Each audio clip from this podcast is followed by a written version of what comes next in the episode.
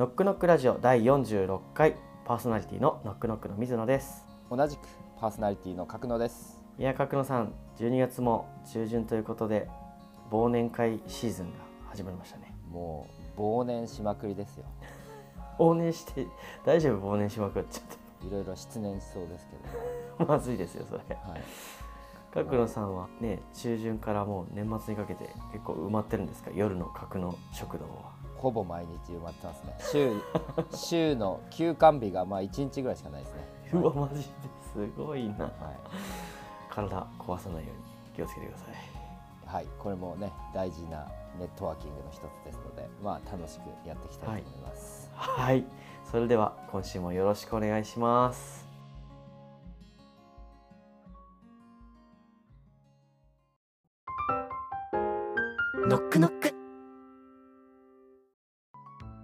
というわけで前半は今週1週間の動きということですが角野さんなんか今週は我々メディアに出させていただくことが多かった？そうですね。角野さんはあの聞き手クリエーションさんの取材をいただいてあのセンスオブというメディアにあの掲載していただきましたね。そうですね。私が受けた取材はいわゆるうん。マスメディアの取材という感じではないんですけれどこの聞き手クリエーションっていうのは取材のプロ集団が手掛ける個人向けインタビューサービスなんですよね。ほうほうほうほあの僕たちもプロフィールとかこう、SNS とかにね発信したりこうするじゃないですか。ううんうんでそれをでもこう自分で書くと意外と、まあ本当のところ書ききれない部分とかやっぱ、はいはいああんまりね読む人にとって面白く書けなかったりとかそういうことってあると思うんですよね。うんうんうんうんそれを取材のプロの人たちがインタビューをしてくれて、こう引き出してくれるという。それいいですね。あのやっぱ自分のことって意外と他の人のこと以上に書くとなんか難しいですもんね。そうなんですよ。あとねあんまり自分で「俺ってすごいよ」とか書けないですからね、うん普通うんうん。普通なんか恥ずかしくなっってくるもんね。うん、普通の人はなかなか書けないと思うんで、ね、世に出す時もあこれまあなんかこういうふうに書かれちゃったんですよっていうちょっとね言い訳みたいにもなるので。何ですかその使い方は。いやいやいや、ね、自分で書いたっていうとちょっと恥ずかしいこっぱ恥ずかしい部分あるかもしれないですけど。確かに角野さんの記事あの、うん。後で皆さんにも URL つけておきますので見ていただきたいんですけどタイトルすごいですよ「人生は映画大手企業を飛び出したスーパー営業マンが目指す本当の成功とは」うん。スーパー営業マン自分で書けないですもんねそうですね。あんまり自分では言えないんで。確かにすごいなこれは。でね写真もちゃんと綺麗に撮っていただいて。うんうん。なんかね本当に角野さんのこれまでとか今後考えてやっていこうとしてることとかね僕らのこととかもうたっぷり書いていただいてますね。そうですね。まあ僕はありがたいことに今までもねこうウェブメディアとかいくつかね出させてもらったこともあるんですけどうん、またちょっとそことはそこには書かれてないような内容を結構書いてくださったのかなって思いますよね。うん、うん、まあ、あとはね、マスメディアだとやっぱどうしてもなんか世の中的にこの人たち素敵なことやってますよとか世の中のためになることやってますよっていう内容しか出ないですよね、基本はね。うん。だけど、まあ、別に人ってねそういうことだけではないと思うんで。うん、うん、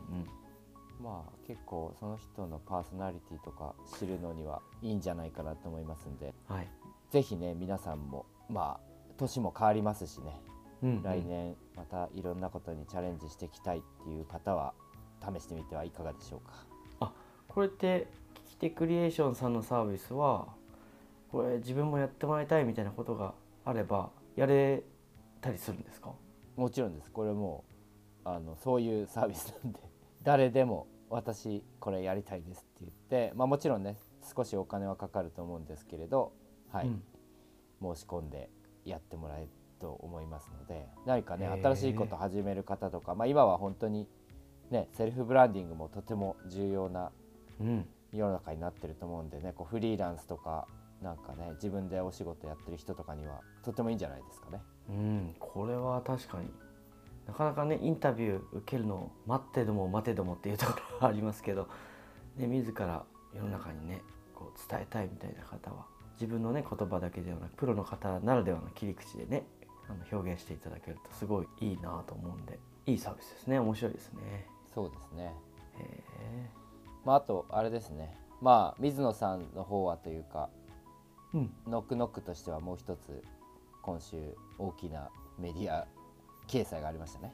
そうですね、えっと、12月13日水曜日の日経 MJ さんに掲載いただきましたね記事を。そういえばこの件に関しては先週のラジオでもお伝えしてましたけど、ね、角野さんはその時なんかまだまだね僕らも大成功しているわけでもなく知名度的にもね全然ない中で取り上げていただくってすごいことだねみたいな話してたそれがねこの日経 MJ さんの記事にはなってますね。こちらの反響としてはどうですかね？ありがたいことに結構あの知り合いの方とかはいはい。友人から記事見たよみたいな話とかまあ皆さんあまり言ってなかったので突然出てきたみたいな感じで知り合いが出てきたみたいな感じで驚いてましたし実はそこでねこの後後半でも話しますけれども今後やっていこうとする内容について面白そうだから参加したいなとか、まあ、そういうお声をいただいたりはたまたちょっと SNS などでも今回の掲載についてお伝えしたりする中でノックノックのサイトに来てくださる方がとても増えたりなんかそういった反響がありましたね。アクセスが増えてるということですか、うんそうですね。これはじゃあやっぱマスメディアの力を感じますね。マスメディアの力そうですね。はい。でも日経 MJ って皆さん結構読んでんですね。いやでも僕も実は朝コンビニいろいろ回ったんですけど日経しいわゆる朝刊？みたいなものはうんどこのコンビニにもあるんですけど MJ に関してはなかなか探さないとなくって。ただあの駅の売店とか要は会社員の方とかマーケターの方とか流通に携わってる方とかまそういった方たちがあのいらっしゃるようなとこにはちゃんと置いてるって感じですかね。結構読まれてるみたいですね。うん、なんかいや僕の感覚値ですけどうん、やっぱ今ね結構ウェブの世界とかで仕事してる人とかうん、まあ結構今っぽい仕事をしてる人たちって結構もうウェブの情報しか見ないのかなとかうん、スマートニュースとかそういうのしか読んでないのかなって思ったんですけどうん、うん、やっぱ日経新聞とか日経 MJ とかってチェックしてるんですね。確かにもうゴリゴリというかそっちの業界ですごい成功してる方からもその日経 MJ の紙面を紙ですよね。紙の紙面を写メで見たよみたいに送られてきてあれ？そうやって結構こういう人でも読んでんだみたいな、なんかやっぱえ日経 MJ ってうん、結構いいなって思うのはやっぱそのね今の世の中うにん。こう即したことを結構早いタイミングで今こんなのが流行ってんですよみたいなのがうん。こうやっぱ他の普通のテレビとかそういうのよりも早いですよね。うんうんタイミングがね。うんで、うん。そういうまあビジネスというかあのあれは流通ですか？流通とかまあマーケティングの情報なんですかね。うんうん。うん。そういうのに特化してるから結構そういう部分でのビジネスのヒントには直接ね関係自分たちのやることにこう直で関係しないことでもあこういう考え方なんだみたいなののなんかうんインスピレーションもらうのかもしれないですね。うんうん、まさに直に関係するっていうところっていうのはある程度会社の中でとかその現場にいてこう分かる部分があると思うんですけどなんかそれ以外のというとあれだけどこう隣の業界とかうん実はなかなか行ったり見たりできないようなものの見方とか何が今動いているのかとかっていうのが意外とその自分たちの本業に役に立つこうヒントになるみたいなところもあるんで、まあ、そういう意味では面白いメディアですよね。はい。そんな感じで、えー今回日経 MJ さんにも出させていただきました。こちらもですねあの記事のご紹介などちょっと期間限定にはなってしまいますがあの見ていただけるものを、えー、皆さんにシェアさせていただきますので是非ご興味ある方見ていただければなと思います。はいよろしくお願いします。よろしくお願いします。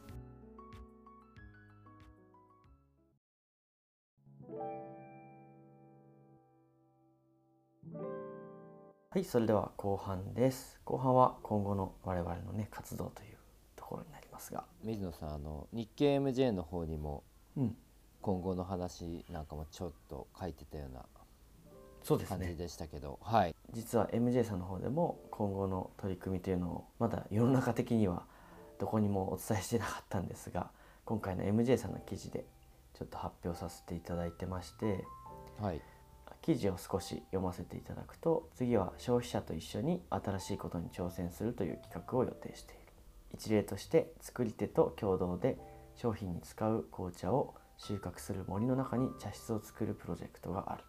建設予定地の工作放棄地を開墾するところから消費者の参加を募り完成した暁には現地に来てもらい一緒にお茶を味わうと。結構具体的に表現していただいてます。茶室作るんですか？そうですね。実はそのプロジェクトを三重県亀山市関宿の自婚家米田京子さんたちと一緒に企画を練ってきまして森の中にある茶畑お茶を摘む場所にお茶をね楽しめる場所を作ろうというプロジェクトをやっていこうと考えてます。とてつもないプロジェクトが立ち上がってるじゃないですか。そうなんですよ。すごく楽しみで。消費者と一緒にってことなんですけどうん。そんなのはできるんですか？すごい質問ですね。そんなのはできるんですか？できるんですかね？どうなんでしょうか？今回10月にね、あのこちら記事にも書いていただいてるんですが、あの実際に関宿に来ていただいてお茶をね楽しんでいただいたり散策をしたりっていうところにもお客様実際に来ていただいて、あのすごく良かったというあのご感想もいただいたりしていましたので、まあ、こういった取り組みを今後またお伝えしていくことであそれなら行ってみたいなとか、まあ、さっきあの前半でもお話したんですけども僕のあの知り合いの中にも、えーこの取り組みはぜひ三重に行ってみ体験してみたいなみたいなことを言ってくださった方もいたので茶室ができてそれを使うっていうこともいいんですけどそれを実際に一緒に作るところからあの携わっていただくっていうことを通してまた違った深い体験ができるんじゃないかなと思ってますけどね。いやでもあの散策はできると思うんですよ。散策は来ると思うんですけど、うんうん。そのもう開墾ですかこれ。開墾とか、なんかそういうところもう、うん。結構大変なとこじゃないですか。うんうん。そこに来てくれるんですかね。これ角野さんだったらやっぱ嫌だなって感じですか？いやそんなことはないんですけどそういう人たちが今こういるんですかね。活動したいみたいなね。いやーわかんないですね。わかんないんですけど一つ言えるのはそれが実際に関わって出来上がった時にどう感じるかなみたいなところはなんか僕は結構想像すると面白いんじゃないかなと思っててお茶の小生館作りに参加した方にとっての小生館と同じで茶室作りに関わった方のその場所とかそのね出来上がった茶室に対する思い入れみたいなものって人に語れるという意味でとても深いものなんじゃないかなと思ってるんですよね。いやでもこれはやっぱりですね難しいのがあなんかこう想像ができないとうんうんこの三重県まで行ってうんうん。うんやってやるぞみたいな感じになんないから、これはもう僕らのこう打ち出しがとても重要ですね。そうですね。うん。まあ、どんな風に打ち出せば要は世の中にまだないもののプロセスに参加していただけるかっていうのは結構難しい。例えばねお茶作りだと先ほどお伝えした小生館だともうすでに何年も生産をしていてこういったものですよとか以前僕らがお魚をねやらせていただいた時もこんなお魚があってこれが釣れるかもしれませんっていうある意味成果物がこうはっきりと見えてるっていうところで言うと今回はねなかなかそれがもうすでに決まっていて他にもあるみたいなところではないのでまあこの辺りをどう楽しめるものにしていくかっていうのはすごいやりがいがあるプロジェクトですよね。うんそういう意味ではあの全くその一緒に全部設計して形も含めてやりながら考えましょうっていうよりはどのような茶室を作るか、ね、お茶を楽しむ空間を作るかっていうのは我々の方でもね現地に根ざしてる建築家の方のご協力をいただいたりしてこう進めていけたらなとでそういったものをこういった形で作りたいんですよっていうところもちゃんとお伝えしてやっていけたらなと思ってますね。今こんな設計図こんな感じになってますみたいなそうですね、まあ、どういうふうにそのここに関与したい関係したいっていう人たちをの気持ちをね一歩踏み出させられるかっていうところはまさにノックノックの、ね、社名でもありますけどこう腕の見せ所かなと思うんでこれはしっかりこう年内も含めて考えて、えー表現していきたいなというところです。でこの活動をやってみようと考えたところでまさに今回の MJ さんの最後の方にも書いてあったんですけど、はい。成功グループさんが出している成功時間白書2023っていうのがあるみたいなんですけど僕もこの記事で初めて知ったんですけどはいはい。タイパ？タイムパフォーマンスが最重要課題だと考えている人は意外と2割弱で、半数近くの人がタイパより大切なものがあると回答していたと。おお何なんですかね、いや多分それが何かっていう別に答えはあの人それぞれだと思うんですけどうん。ノックノックのようにスローな買い物提案への挑戦者が増えそうだという言葉で締めていただいていて、まあ、僕もこの記事を改めて読ませていただいた時にこのタイパより大切なものがあるっていうことを感じてるんだなっていう人が結構いるんだなっていうことに、まあ、改めて驚いたとともになんか僕らが届けようとしている先ほどのね本当にそれ開墾みたいなことを一緒にやってくれる人がいるんですかとか思うんですけど、まあ、こういった人たちもいるみたいなあの話もあるのでなんかこれをね具現化したいなっていう感じはしてるんですよね。そうですよねそこの入り口を作る質にこだわってやってってその後はどんどんねそういう量を増やしていけたらいいですよね。入り口を増やしていけたら。うん、まさにさっき角野さんが言ったようにタイパより大切なものがあると。それ何なんですかっていうのを多分見つけさせてあげるサービスっていうのが僕らノックノックができたらいいなと思いますけどね。今聞いてて思ったんだけど。まあそうですよね。うん、タイパより大切なものがある。あなたのタイパより大切なものって何ですか？何ですかね？って角野さん何ですか？って言った時にこの間やったこういうことがさ単純なね効率的なタイパっていうそういう意味でのタイパよりはこういう時間が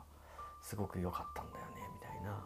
なんかそういうものを一つまた一つとこう積み重ねていくと日常がちょっと変わってきたなみたいな。そういうことなんじゃないかなと思ってるんですけどね。そうですよね。僕らも以前に言ってましたけどうん。待ち遠しいとかね。うんうん。そういうのってタイパじゃないですよね。待ってますからそうですね。うん。ラジオにね出させていただいた時に別所哲也さんも「最近待ち遠しいって思ったことあったかな?」みたいな。本当に便利でね何でもすぐ買えちゃうし届くし知れちゃうしって言ってましたよね。待ち遠しいってこと自体がねなかなか減ってきた世の中の中で。うん。まああとはねやっぱりもともとノックノックが掲げてたね語りたい。うん自分でやりたい。うん。この辺はタイパの反対を言ってんじゃないですか？うん、違うタイパの解釈みたいなことになるのかもしれないんですが、まあ、この辺りまさにこう思ってたけどこう言葉にできなかったことを今回いろいろと教えてもらったのが我々にとっても刺激になったのでまさに今後のねあの活動に生かしていきたいなと思っております。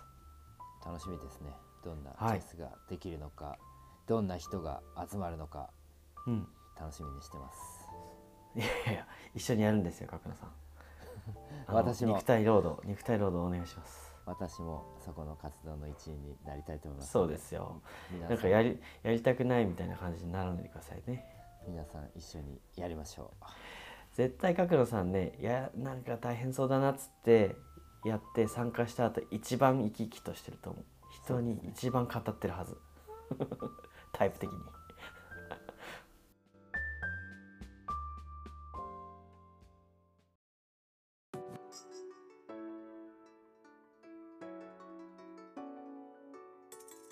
はいそれではエンディングとなります。第46回ノックノックラジオ。いかがだったでしょうか。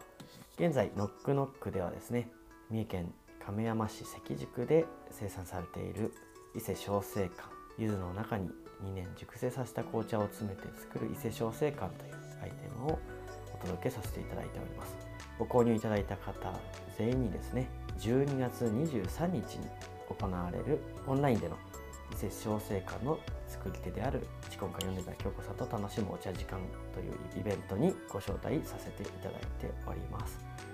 ご興味ある方はぜひノックノックのサイトをご覧いただけたらと思っております。小生館めちゃくちゃ売れてんですよね。ありがたいことにこのやっぱりシーズンで寒くなってきましたしね。あの人にねプレゼントみたいなところも含めてあのギフトラッピングの方も大変好評になっております。これはと思ってる方はねお早めに購入していただければなと思います。はい。ということで年末も近づく中ですけど皆さんも体調に気をつけてまあ楽しいね年末年始を迎えていただければと思います。まだね我々来週もありますけどとりあえず今日はこんなところで終わりたいと思います。そうですね。来週再来週とまだノックノックラジオもありますが角野さんの声が悪化しないことを願っております。はい。ということで皆さん良い週末を。チャオ！あ久々にチャオ来た。チャオ！皆さんさようなら。ありがとう